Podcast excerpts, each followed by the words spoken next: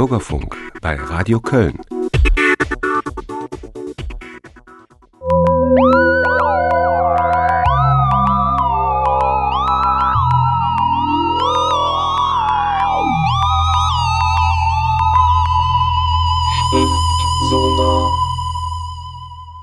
Herzlich willkommen zu Schriftsonar, die Sendung, die sich mit Science Fiction und Ähnlichem beschäftigt und ihr hört uns im Bürgerfunk auf Radio Köln oder im Internet äh, www.schriftsonar.de. Und ja, es ist die 20. Sendung, ein kleines Jubiläum. Wir werden es auch äh, ein wenig feiern. Am Mikrofon, mein Name ist FC Stoffel.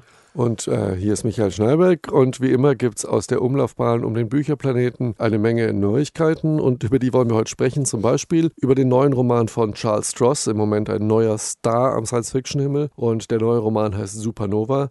Dann ebenfalls ein neuer Star, ähm, Ian MacLeod und sein Buch Äther ist soeben auf Deutsch erschienen. Über das sprechen wir dann auch noch in der ersten Hälfte. Ja, und in der zweiten Hälfte werden wir sprechen über ein neues Buch von Orson Scott Gard, welches da heißt äh, äh, Enders Schatten. Wir hatten schon über sein Buch Enders Game gesprochen und das ist im Prinzip jetzt äh, Enders Schatten ist Enders Game invers, sehr interessant. Und dann zum Jubiläum der 20. Ausgabe äh, ein kleiner Wunsch, den wir uns erfüllen, nämlich das Lebenswerk von Philipp K. Dick abgehandelt in sechs Minuten. Bis ja, dahin. Dann seid mal gespannt. Viel Spaß.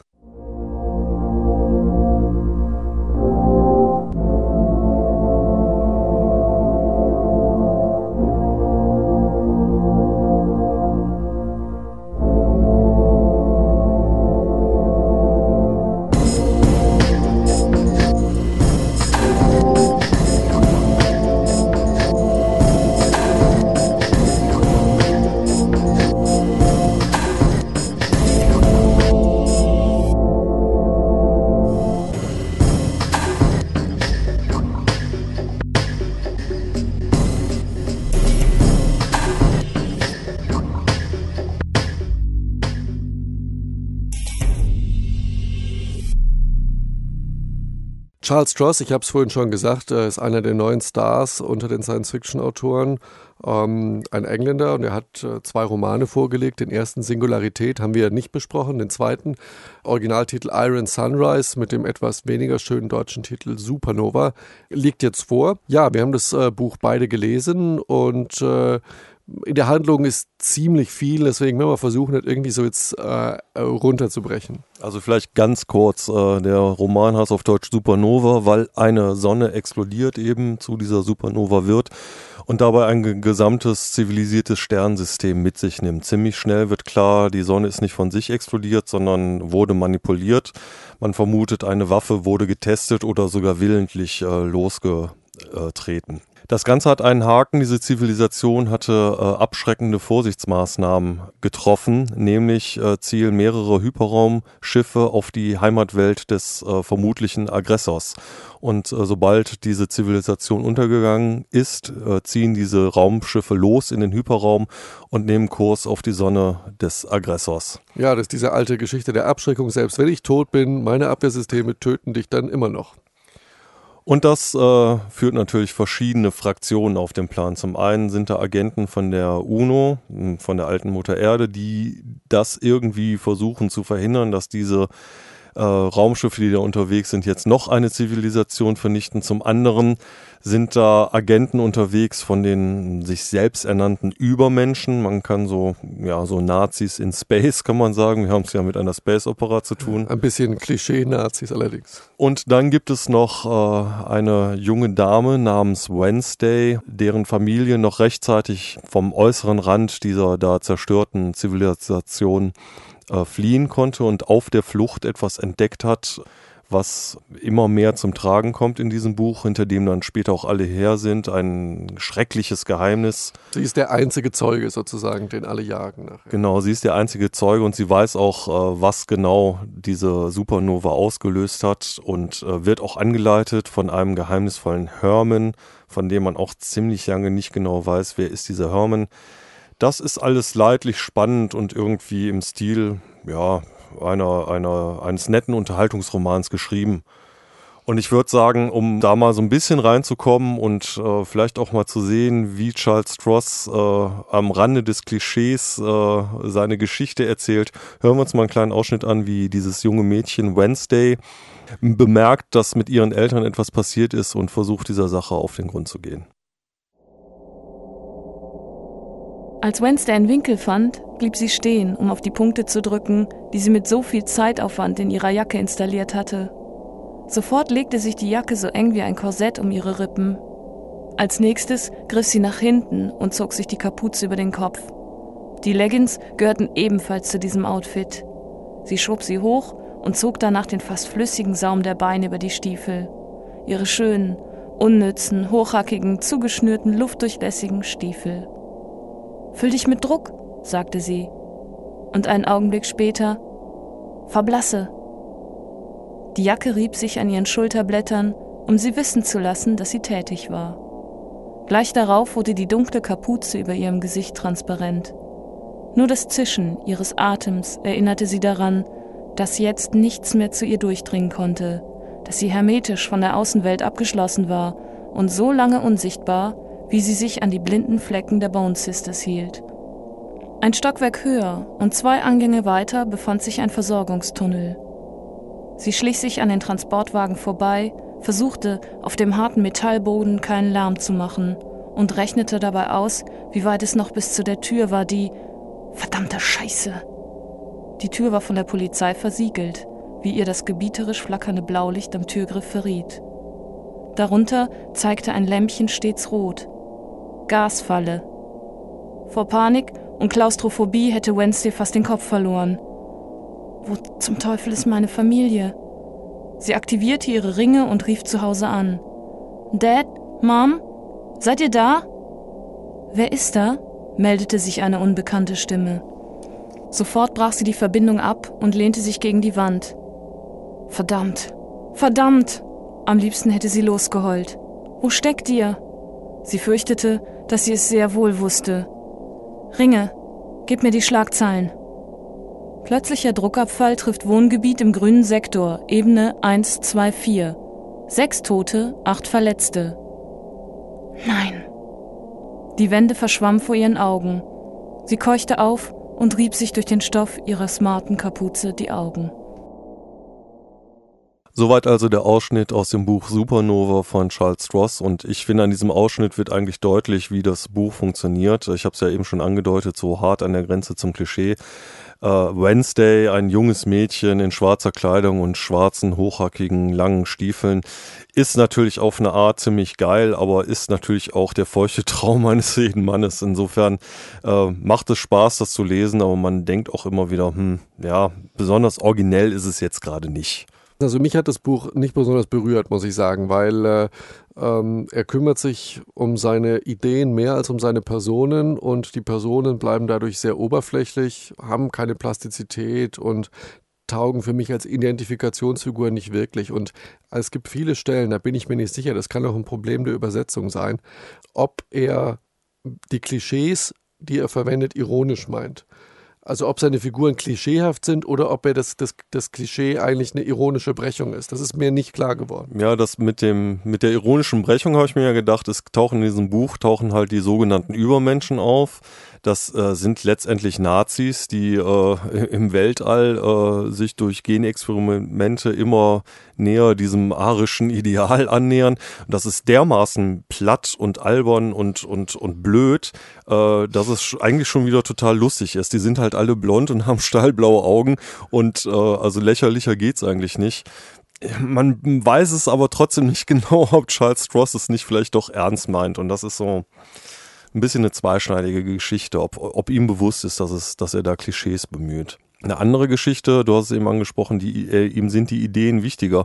Ich finde, ihm ist die Grundidee leider nicht wichtig genug, denn die Grundidee von dem Buch ist eigentlich, wie ich finde, eine sehr schöne Idee.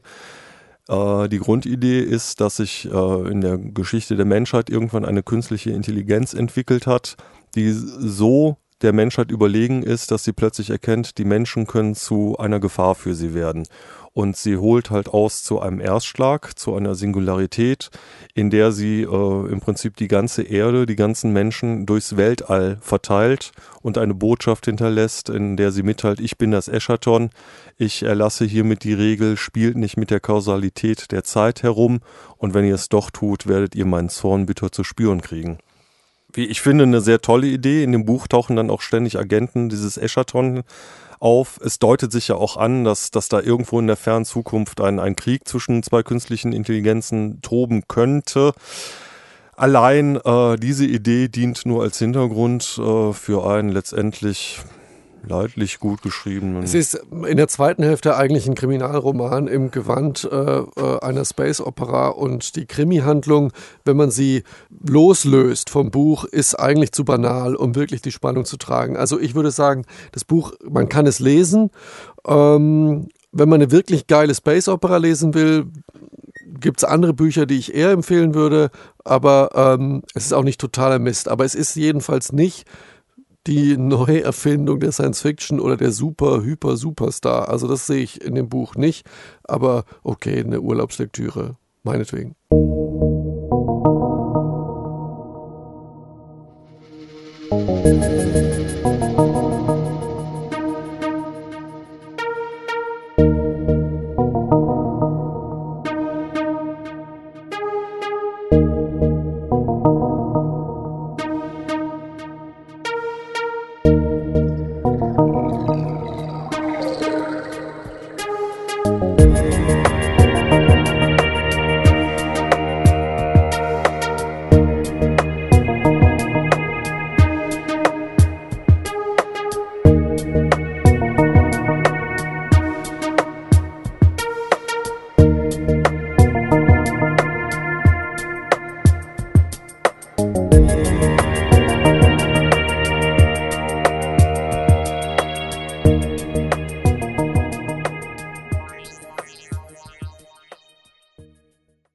Ihr hört immer noch Schriftsonar, die Sendung, die sich mit Science Fiction und Ähnlichem beschäftigt, hier auf Radio Köln im Bürgerfunk oder im Internet unter www.schriftsonar.de.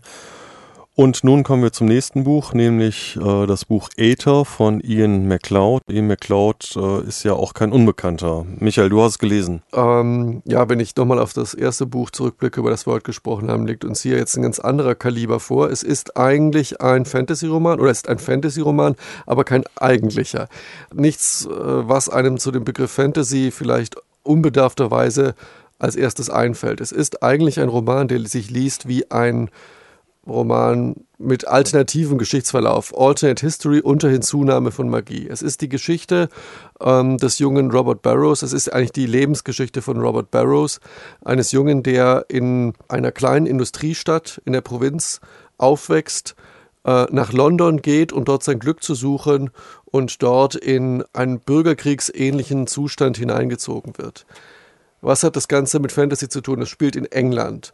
Äh, es spielt in einem England der viktorianischen Zeit, zur Zeit der industriellen Revolution. Nur die industrielle Revolution ist völlig anders verlaufen, als wir es kennen, weil man am Ende des 18. Jahrhunderts den Stoff Äther entdeckt hat. Und Äther ist Magie.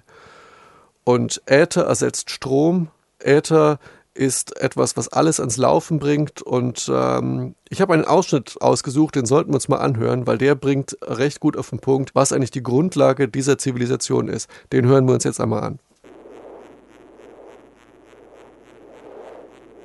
Und unsere Lehrer holten mit der Regelmäßigkeit eines Uhrwerks in jedem Winterhalbjahr, kurz nach dem Besuch des Trollmanns, eine Kiste hervor, knallten sie aufs vorderste Pult und winkten oder zerrten einen Schüler nach vorn, es war fast immer ein Junge, um ihm die wahre Pracht des Äthers zu demonstrieren. Wer hat den Äther entdeckt, mein Junge? Joshua Wegstaff, der Großmeister von Painswick, Herr Lehrer. Wann war das? Am Anfang des allerersten Zeitalters der Industrie, Herr Lehrer. 1678 nach dem alten heiligen Kalender. Natürlich glaubten wir alle, die wir dort im ewigen Schulzimmer froren und schwitzten und gähnten, dass wir genau wüssten, was Äther war. Schließlich waren wir die Söhne und Töchter von Gildenmännern und wir lebten in Bracebridge im Schatten des Rain Arrow, wo Unmengen dieser Substanz gewonnen wurde. Das Stampfen der Maschinen war auch durch die Schulbänke hindurch als ein dumpfer Schmerz zu spüren. Aber Äther ist anders als jedes andere Element. Er missachtet alle Gesetze der Physik. Er ist gewichtslos und bekanntermaßen sehr flüchtig. In gereinigter Form erhält er die Dunkelheit mit seinen Wirrleuchten, verbreitet bei Helmlicht jedoch Schatten. Seine seltsamste und wichtigste Eigenschaft jedoch, von der alle Gewerbe und Arbeitsplätze abhängen, besteht darin, dass er dem menschlichen Willen gehorcht. Ein Gildenmann, der seine langjährige Lehrzeit beendet hat, steuert die für seine Gilde typischen Arbeitsabläufe mit Hilfe von Äther. Ohne Äther würden die großen Dampfmaschinen, die Englands Fabriken antreiben und die Früchte der Minen und Mühlen transportieren, stehen bleiben oder unter ihrem eigenen Druck explodieren. Ohne Äther würden auch die wirrleuchtenden Telegrafenleitungen verstummen, die sich überall durch die Landschaft ziehen, weil die Telegrafisten ihre Nachrichten nicht mehr wie einen stummen Gesang von Bewusstsein zu Bewusstsein zu Bewusstsein versenden könnten. Ohne Äther würden all die extravaganten Bauwerke in unseren großen Städten und die Brücken über unseren Flüssen einstürzen. Mit Hilfe von Äther können wir alles dünner, billiger, schneller und, das muss man zugeben, oft auch nachlässiger herstellen, als es die strengen und unbequemen Naturgesetze allein zuließen. Kessel, die sonst explodieren, Kolben, die sonst stocken, Gebäude und Tragwerke und Brückenlager, die sonst zerbröckeln oder zerbrechen würden, können sich auf den äthergefüllten Schaumblasen der Gildenzaubersprüche über die Physik erheben. Der Äther macht England reich. Er lässt die Gilden erstarken, die Schichtsirenen singen und die Schornsteine rauchen. Den Wohlhabenden ermöglicht er ein Leben in fast unvorstellbarem Überfluss. Wir anderen mühen und plagen und streiten uns um die verbliebenen Krumen. Dank Äther dreht sich diese Welt ohne Konflikte und Kriege durch die dunklen Strudeln der Zeitalter. Ohne Äther, aber eine Welt ohne Äther war undenkbar. Soweit also der Ausschnitt aus Äther von Ian McLeod und äh, ja, das klingt ja so, als äh, sei Äther irgendwie ist zwar schon magisch, aber auf der anderen Seite äh, ist es eigentlich letztendlich auch völlig normal in dieser Welt. Also dieses Buch, es geht, äh, wie weit geht es da um Magie? Es geht doch eigentlich um was anderes, oder nicht? Ja, es geht eigentlich um was anderes. Es ist im Grunde genommen, Magie ist ein Rohstoff wie, wie Kohle, wie Strom, wie, wie was auch immer. Also es ist äh, ein Rohstoff, der ausgebeutet wird von einer industriell herrschenden Klasse, das sind die Gildemeister. Und um diese Konstruktion herum spinnt sich eigentlich ein Roman äh, im viktorianischen England, der sich auf die soziale Frage konzentriert. Also es gibt äh, Gildemeister, die sind in unglaublichem Reichtum. Dann gibt es die Gildelosen, die Bracks, die leben also in Hinterhöfen, überbevölkert, äh, Armut und es entsteht so eine Art kommunistische Bewegung. Robert Barrows, der sich auf die Seite dieser armen Leute schlägt oder der da hineinschlittert, wird, man würde sagen, Kommunist. Sie geben eine Untergrundzeitung heraus, sie versuchen die Macht des Äthers zu brechen, die Macht der Gildemeister da schwingen einige wirklich große Namen mit. Charles Dickens zum Beispiel. Man, man erinnert sich an äh, Schilderungen von Armut in England und wie die überwunden werden kann. Und es gibt aber trotzdem Magie, auch magische Wesen. Es kommen Einhörner in dem Buch vor, es kommen Drachen in dem Buch vor, aber das sind normale Tiere, die die Gildemeister, die für die Tiere zuständig sind, mit Hilfe von Äther mutieren. Und äh, daran sieht man auch die böse Kraft von Äther, weil man kann sich am Äther vergiften, wie eine radioaktive Verstrahlung. Und diese Leute werden zu Wechselbalken, Wechselbelgern und die werden vom Trollmann abgeholt. Vorhin im Ausschnitt war der Trollmann erwähnt und die werden in Anstalten weggeschlossen. Das heißt, der Äther schafft magische Wesen, deformierte, arme, unförmige Elefantenmenschen, die aber von der Gesellschaft weggeschlossen werden. Und in diesem Roman geht es auch um die Befreiung und äh, den Kampf um Gleichberechtigung von diesen Wechselbelgern. Und äh, das Ganze in einem absolut fantastisch literarischen Stil, der so, den man sich an langen Winterabenden also wirklich sehr gut reintun kann. Und ähm, eine Liebesgeschichte ist auch dabei. Robert Barrows lernt, lernt eine, ein Mädchen kennen, Anna, und diese Anna ist eine ganz seltsam magische Gestalt, weil sie, ich nehme einen Punkt vorweg, aber den einen Punkt kann man vorwegnehmen, sie wird im Mutterleib verstrahlt. Vom Äther. Ä vom Äther und wird praktisch als magisches Wesen geboren und äh, versucht es aber zu verleugnen und sie ist integriert in die obersten Schichten von London. Sie ist in der High Class integriert und Robert Barrows ist in der Unterschicht integriert. Und dieses Liebesverhältnis zwischen den beiden, was sehr seltsam ist und auch ein ganz wunderbar trauriges Ende hat, ähm, trägt auch sehr. Also Ian McLeod ist sehr auf seine Person konzentriert, vor einem fantastisch detailreichen Hintergrund. Also klingt für mich jetzt natürlich super spannend und interessant. Die Frage, die ich mir gerade stelle, ist, äh, das klingt ja auch ein bisschen danach, als würde damit jede Menge Leute, die so affirmative, einlullende Fantasy-Bücher lesen wollen, verschrecken. Ist das so?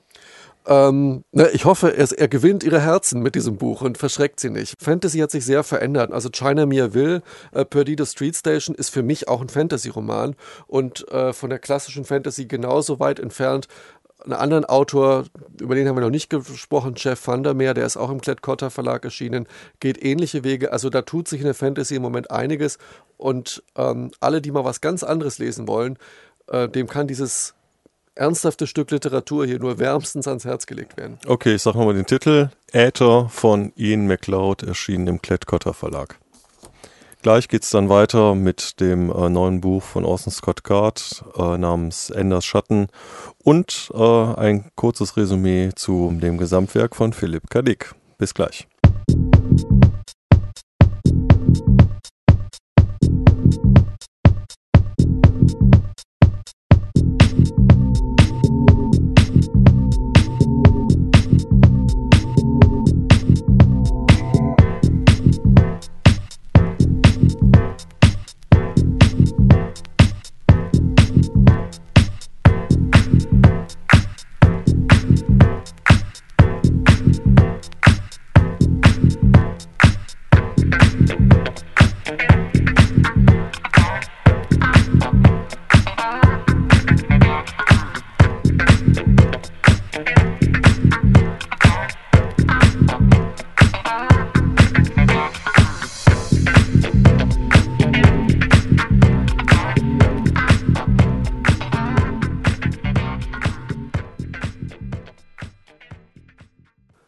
zur zweiten Hälfte der 20. Ausgabe von Schriftsonar, der Sendung über Science Fiction und ähnliches. Und ihr hört uns immer noch auf Radio Köln 107,1 oder im Internet unter www.schriftsonar.de.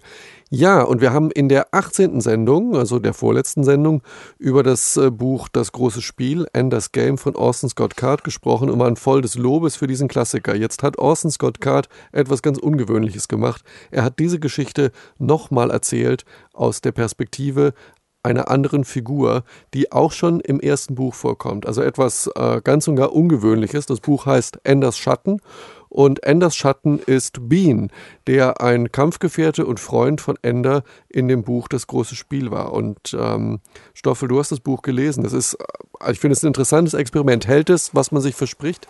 Ja, es ist ein total seltsames Buch und ähm, man kann eigentlich nicht sagen, dass er die Geschichte nochmal erzählt hat, weil die Handlung, die Rahmenhandlung ist exakt dieselbe. Ein kleiner Junge wird halt, äh, um, um die Invasion der Krabbler, der Außerirdischen zu verhindern, wird er halt ausgebildet, kommt auf diese Raumstation, muss da äh, kämpfen und äh, erfährt im Prinzip den gleichen Drill, wie das schon in Enders Game war. Allerdings ist es diesmal halt eben nicht Ender, aus dessen Sicht dieses Ganze geschildert wird, sondern es wird aus der Sicht von Bean geschildert. Und Bean ist ein komplett anderer Charakter als Ender. So vollzieht sich die Rahmenhandlung zwar im Prinzip eins zu eins. Bean begegnet natürlich auch Ender Wiggin äh, auf dem Schiff und was die zusammen erleben, ist in beiden Büchern auch gleich. Aber das Interessante und für mich äh, sehr faszinierende und auch, auch äh, verstörende und habe ich so auch noch nie gelesen Buch ist, dass die Sicht von Bean eine komplett andere ist. Und äh, ja, das ist sehr seltsam. Im Prinzip geht es in dem Buch gar nicht darum, äh, um die Handlung, sondern es geht um die Befindlichkeit von Bean. Und Bean ist ein kleiner Junge, der hyperintelligent ist, der äh, das auch weiß und äh, dadurch auch so eine gewisse Arroganz entwickelt auf der anderen Seite aber auch so ein paar Mankos hat. Und ich würde sagen, wir hören mal in eine Stelle rein, wo Bean äh, auf dieser Raumstation ist, seine erste Begegnung mit Ender Wiggin hatte und darüber sinniert, äh, wie er sich selber jetzt nun eigentlich in dieser Truppe von Ender positionieren kann und wie das mit den beiden so weitergehen soll. Ich habe mich verändert, dachte Bean. Mein Körper, aber auch meine Art zu denken. Eines Tages werden mich alle sehen, wie ich mich selbst sehe. Größer als sie alle.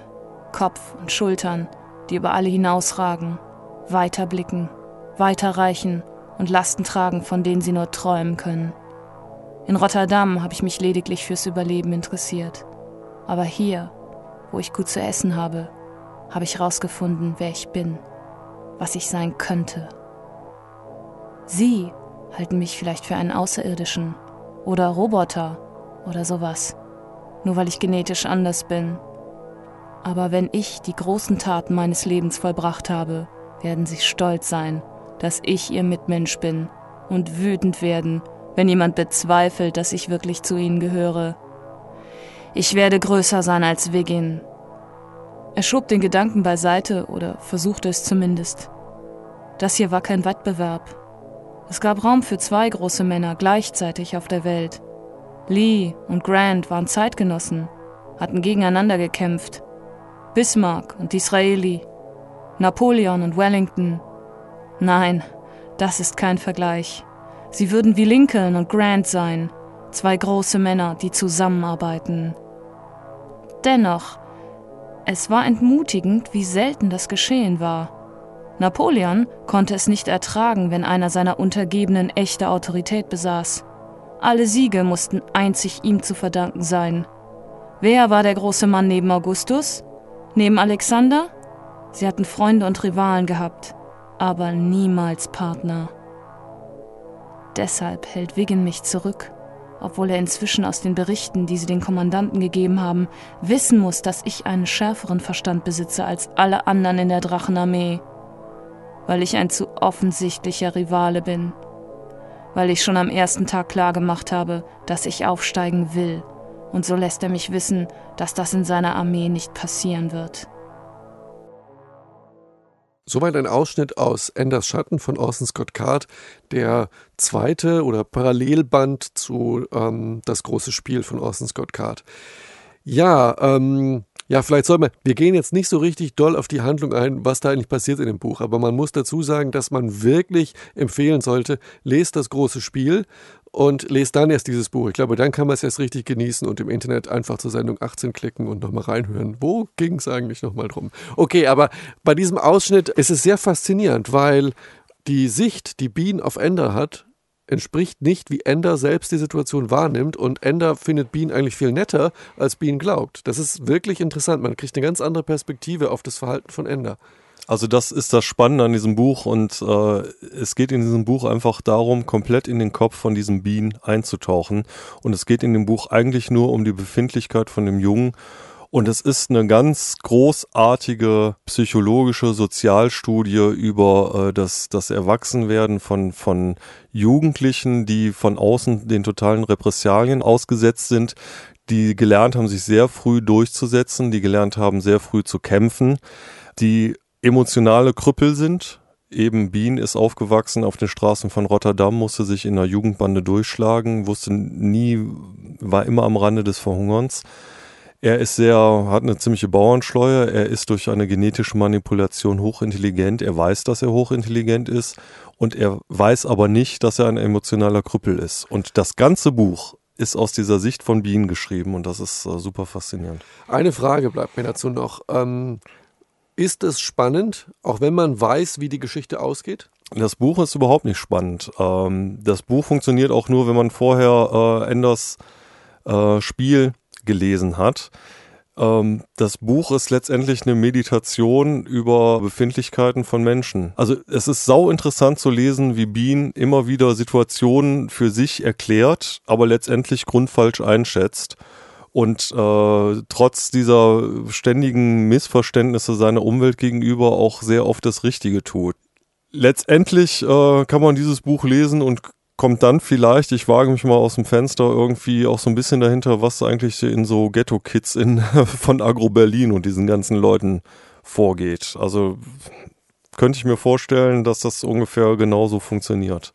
Ja, ein äh, lesenswertes Experiment von Orson Scott Card. Enders Schatten erschienen im Fester Verlag und äh, ja auf der Internetseite alles weitere.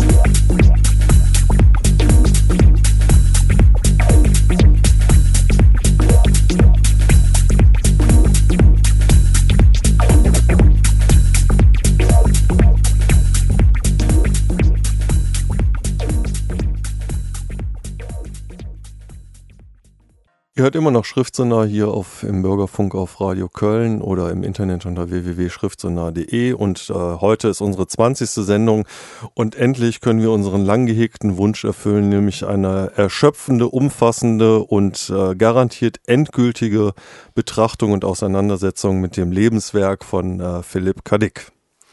Ja, das war natürlich gelogen. ja, also das war auch das Problem. Äh, das umreißt auch das Problem, warum wir bisher nicht über Dick gesprochen haben, weil ähm, über Dick wird so viel gesprochen, dass man da nur was Falsches erzählen kann und eigentlich nur äh, noch überflüssigerweise irgendeine Eule in, den, äh, in die Voliere sperrt.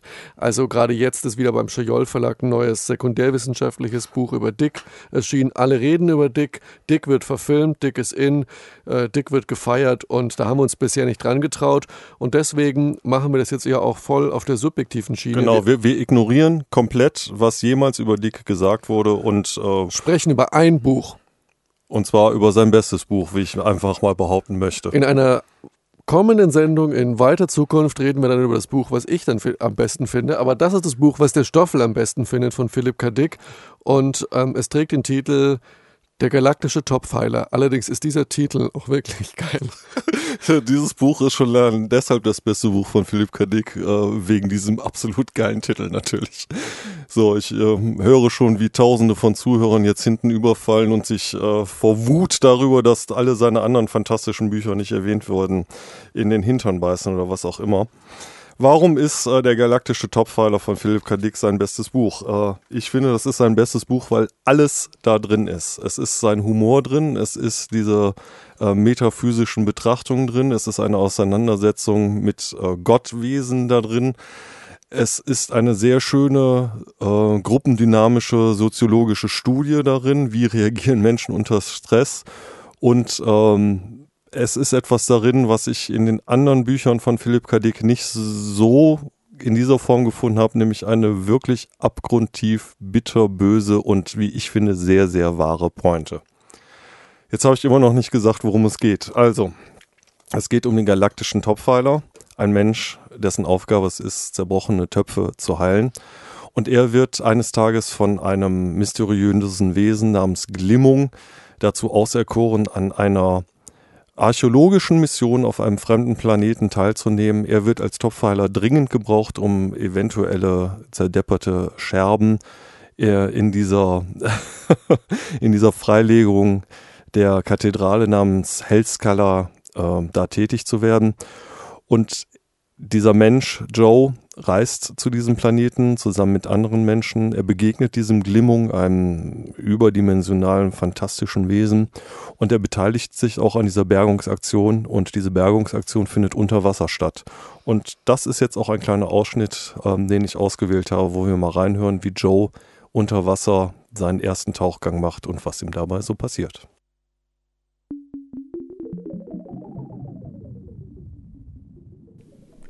Das Licht der Tauchstation über ihm wurde immer schwächer. Er schaltete seine eigene Lampe an. Bis auf den unwirklich scheinenden Lichtkreis, den sie warf, war das Wasser schwarz. Unter ihm glühte Malis Lampe wie das phosphorizierende Licht eines Tiefseefisches. Plötzlich leuchtete im Licht seiner Lampe etwas auf, das wie ein Teil eines Gerippes aussah. Dann erschien es auch im Lichtkegel von Malis Lampe. Es war riesig und es sah aus wie das Wrack einer gigantischen Arche.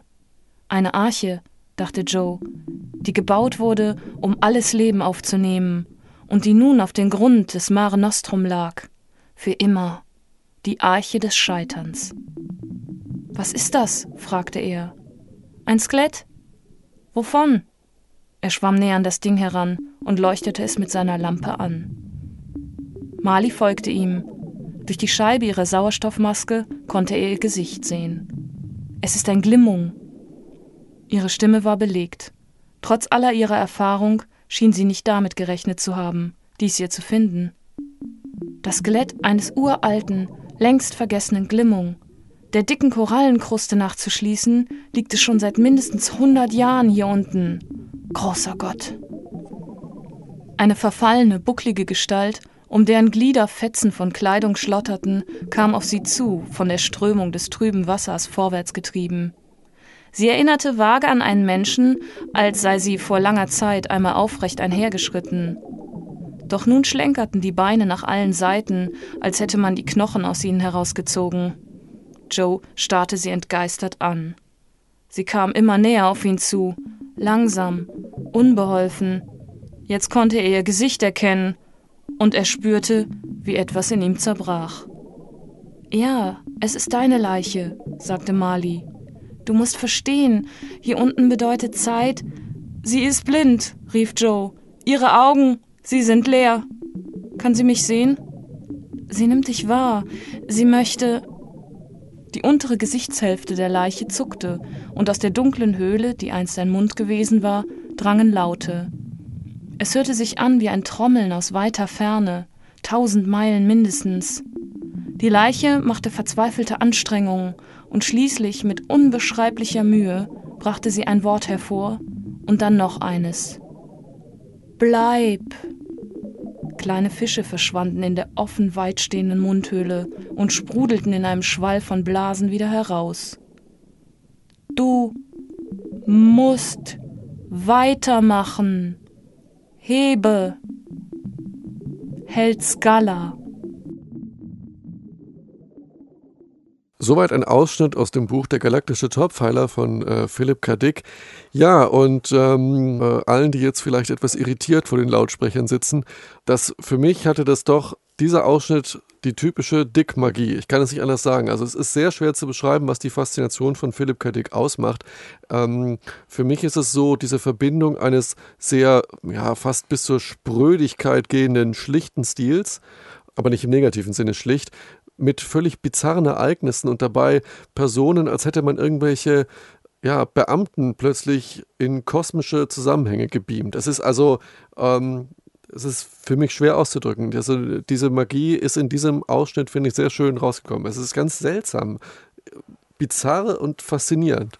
Also wie gesagt, der galaktische Topfiler von Philipp K. Dick, für mich äh, sein bestes Buch. Ich lese mich ja gerade durch die Ausgabe im Heine Verlag äh, durch. Eine sehr schöne Reihe, wo man im Prinzip, man kann jedes Buch lesen. Die sind alle mehr oder weniger gut. Gibt natürlich herausragende Bücher von Philipp K. Dick, äh, die da immer wieder genannt werden, wie zum Beispiel Wallis Trilogie, die drei Stigmata des Palmer Eldridge. Oder auch eine andere Welt ist sehr lesenswert. Im Prinzip ist eigentlich alles lesenswert von Philipp K. Dick. Und es ist schwer, äh, hier irgendein Wort noch über Philipp K. Dick zu äh, verlieren. Er ist einfach der Großmeister. Ja, eine Sache sollte man vielleicht doch verlieren für alle die, die Philipp K. Dick eben nur kennen als Hollywoods beliebtestes Opferlamm.